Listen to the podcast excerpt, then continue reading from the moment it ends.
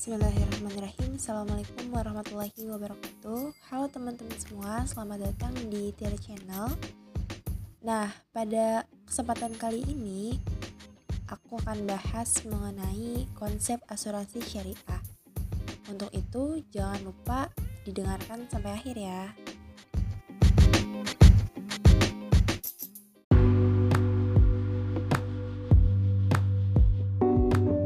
Sebelum kita mempelajari bagaimana konsep asuransi syariah, kita harus kenali terlebih dahulu bagaimana sejarah asuransi syariah.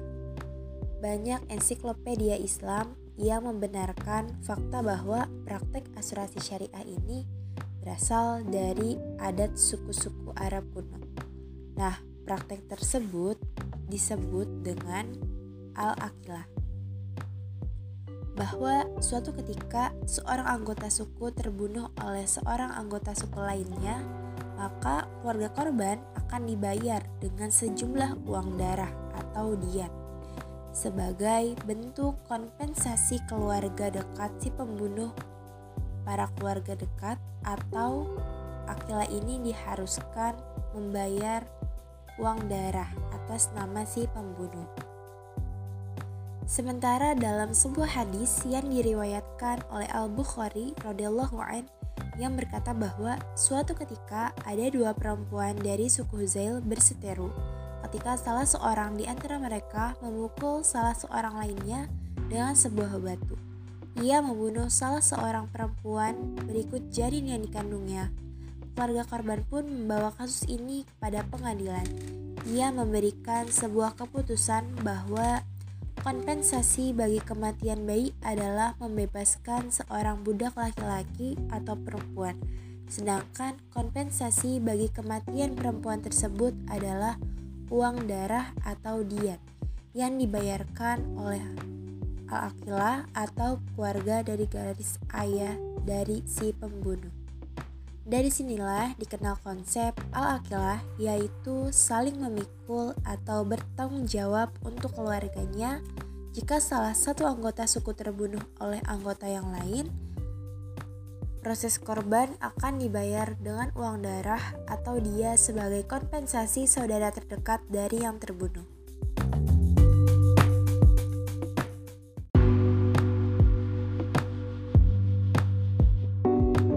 Perbedaan mendasar antara asuransi syariah dan non-syariah, baik filosofi maupun dasar hukum yang digunakan. Dari filosofi dan dasar hukum yang digunakan itulah asuransi syariah yang memiliki karakteristik khusus yang berbeda dengan asuransi non-syariah. Nah, untuk karakteristik asuransi syariah di antaranya yang pertama universal yaitu diperuntukkan untuk semua orang tanpa membedakan keyakinan, golongan, kelompok, etnis, dan ras dalam masyarakat. Universal di sini juga berarti siapa pun boleh menjual produk atau polis yang mengandung prinsip syariah dan siapa pun boleh membeli produk tersebut. Yang kedua adalah adil. Nah, prinsip yang menjadi karakteristik dalam mengimplementasikan asuransi syariah adalah adil Artinya, asuransi syariah harus bersikap adil khususnya dalam membuat pola hubungan baik antara nasabah dengan nasabah maupun antara nasabah dengan perusahaan asuransi syariah. Jadi, tidak semata-mata mengejar keuntungan besar bagi perusahaan. Yang ketiga, transparan. Dalam mengelola nasabah atau dalam mengelola dana nasabah wajib transparan. Nah, artinya jelas dialokasikan ke investasi yang tidak dilarang dalam prinsip syariah. Selain itu, dalam kontrak juga disebutkan sejumlah dana dialokasikan untuk biaya akuisisi dan investasi. Memberikan laporan keuangan secara berkesinambungan sehingga nasabah dapat mengetahui kondisi dananya. Yang keempat adalah fleksibel. Nah, konsep syariah itu tidak kaku dan mengikuti zaman, namun tetap memenuhi kebutuhan di masa yang akan datang. Dan yang kelima adalah tolong menolong. Syariah ini hadir untuk memberikan kemakmuran atau kesejahteraan bagi siapa saja. Tolong menolong dapat mempererat sesama karena memiliki karena e, meskipun tidak saling mengenal satu dengan yang lainnya sehingga membuat semangat motivasi yang tolong menolong sesama ini yang membuat syariat terasa universal.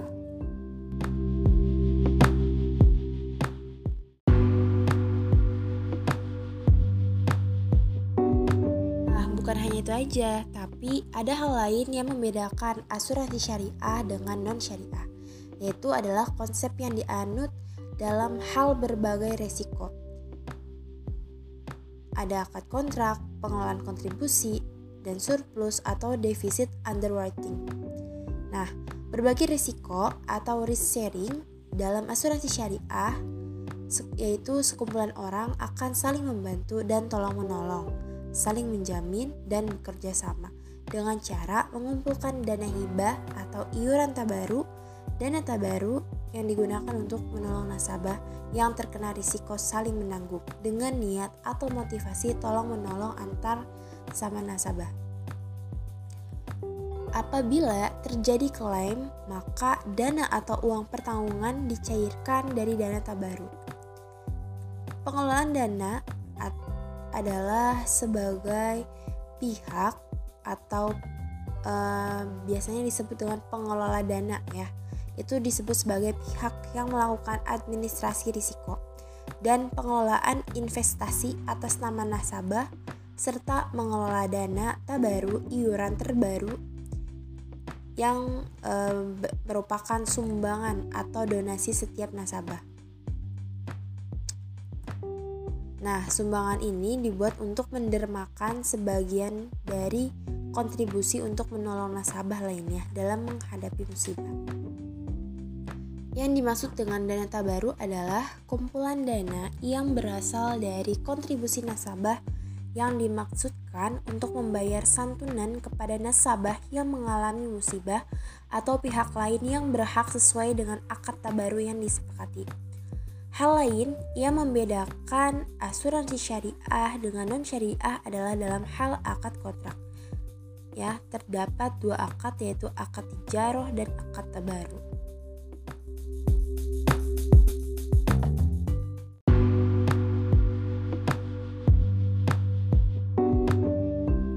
Akad yang digunakan antara perusahaan nasabah dengan nasabah merupakan tijaroh atau komersial atau profit atas wakalah. Ia memberikan kuasa terhadap perusahaan agar mengelola dana kontribusi dalam hal ini pengelola mendapatkan fee atau ujroh sehingga akhirnya menjadi wakalah bil ujroh. Sementara akad nasabah dengan nasabah merupakan atau berupa akad tabaru ya. Akad saling to membantu tolong menolong saling menjamin bila terdapat nasabah terkena risiko. Nah maka anggota nasabah tersebut atau anggota nasabah lainnya membantu e, berupa uang atau santunan yang di yang sifatnya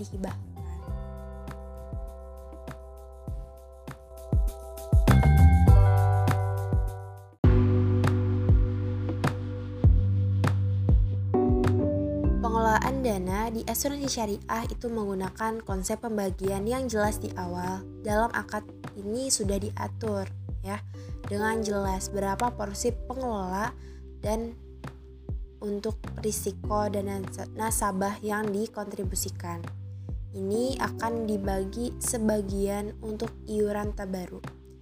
Biaya asuransi lalu sebagian untuk investasi sesuai pilihan nasabah di awal muka kontrak fixed balance equity, dan untuk biaya ataupun ujroh atau komisi kepada perusahaan sebagai pengelola. Nah, selanjutnya surplus atau under deficit underwriting ya ini adalah kelebihan atau kekurangan penerimaan atas pengeluaran dari dana tabaru untuk tahun berjalan 1 Januari sampai 31 Desember dan termasuk di dalam penerimaan meliputi tabaru tahun berjalan selain penerimaan lain di dari reasuransi cadangan premi tahun sebelumnya. Nah, cadangan untuk klaim yang belum dibayar di akhir tahun sebelumnya dan penerimaan lainnya apabila ada.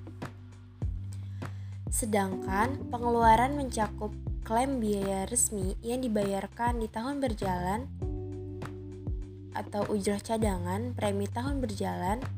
Nah, cadangan ini untuk diklaim yang belum dibayar pada akhir tahun berjalan. Kerugian-kerugian yang dipindahkan dari perhitungan tahun sebelumnya dan pengeluaran lainnya apabila ada.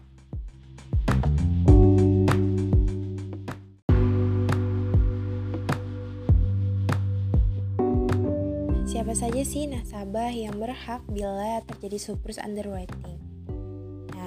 Yang pertama itu ada usia polis minimal 12 bulan. Yang kedua, polis aktif tidak lapse. Yang ketiga, tidak klaim sepanjang tahun berjalan satu dari 1 Januari sampai 31 Desember.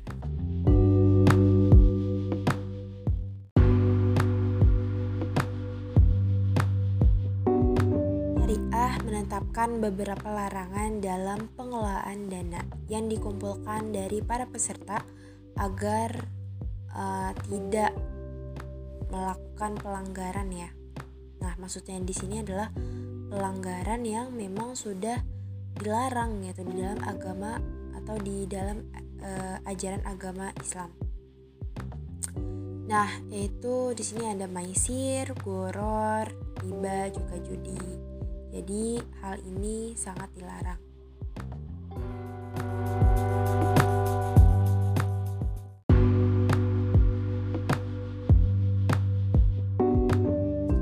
Kenapa sih e, bisa ada pelarangan e, beberapa hal seperti yang disebutkan tadi? Nah, karena ketika hal itu terjadi, maka akan ada pihak yang dirugikan dan ada pihak yang diuntungkan. Maka harus kita hindari dari praktek semacam ini. Kalau goror itu berarti adanya uh, ketidakjelasan berupa objek atau kualitasnya atau dari segi dari segi harganya dan waktu penyerahannya.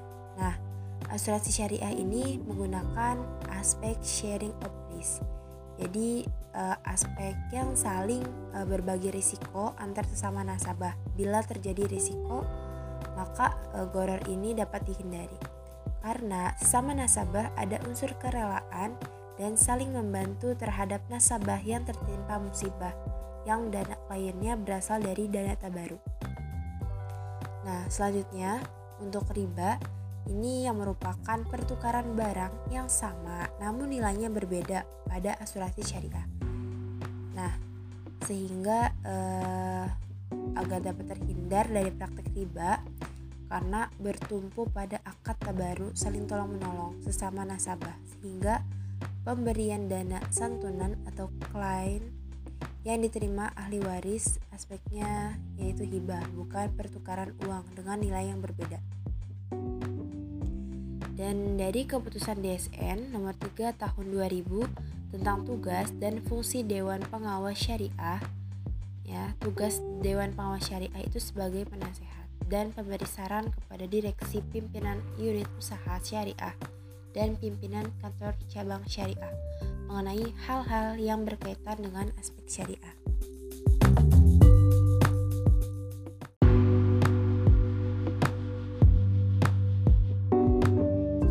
kenapa sih uh, bisa ada pelarangan uh, beberapa hal seperti yang disebutkan tadi? Nah, karena ketika hal itu terjadi, maka akan ada pihak yang dirugikan dan ada pihak yang diuntungkan. Maka harus kita hindari dari praktek semacam ini. Kalau goror itu berarti adanya uh, ketidakjelasan berupa objek atau kualitasnya atau dari segi dari segi harganya dan waktu penyerahannya. Nah, asuransi syariah ini menggunakan aspek sharing of risk. Jadi uh, aspek yang saling uh, berbagi risiko antar sesama nasabah. Bila terjadi risiko, maka e, goror ini dapat dihindari. Karena sesama nasabah ada unsur kerelaan dan saling membantu terhadap nasabah yang tertimpa musibah yang dana kliennya berasal dari dana tabaru. Nah, selanjutnya untuk riba ini yang merupakan pertukaran barang yang sama namun nilainya berbeda pada asuransi syariah.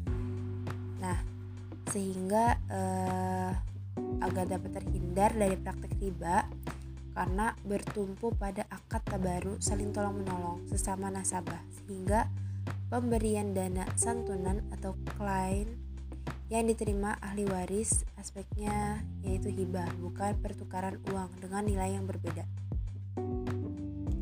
Dan dari keputusan DSN nomor 3 tahun 2000 tentang tugas dan fungsi Dewan Pengawas Syariah ya tugas Dewan Pengawas Syariah itu sebagai penasehat dan pemberi saran kepada direksi pimpinan unit usaha syariah dan pimpinan kantor cabang syariah mengenai hal-hal yang berkaitan dengan aspek syariah.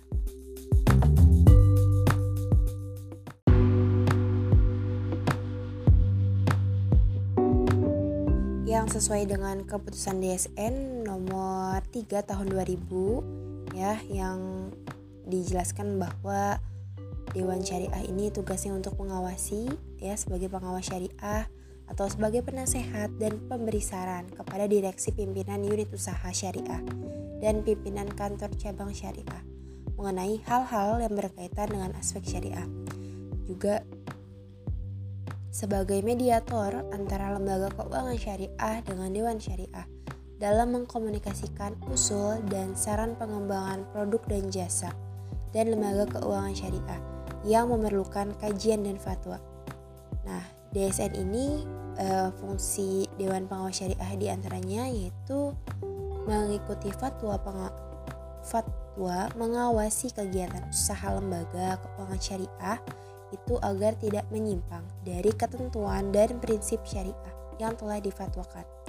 Nah, DSN ini melaporkan kegiatan usaha dan perkembangan lembaga keuangan yang diawasinya secara rutin kepada DSN minimal 6 kali pertemuan meeting dalam setahun. Asuransi menjamin dalam setahun.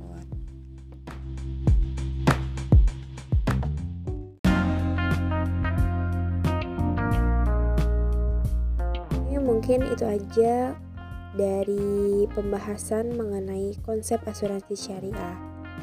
Terima kasih sudah menyimak. Assalamualaikum warahmatullahi wabarakatuh.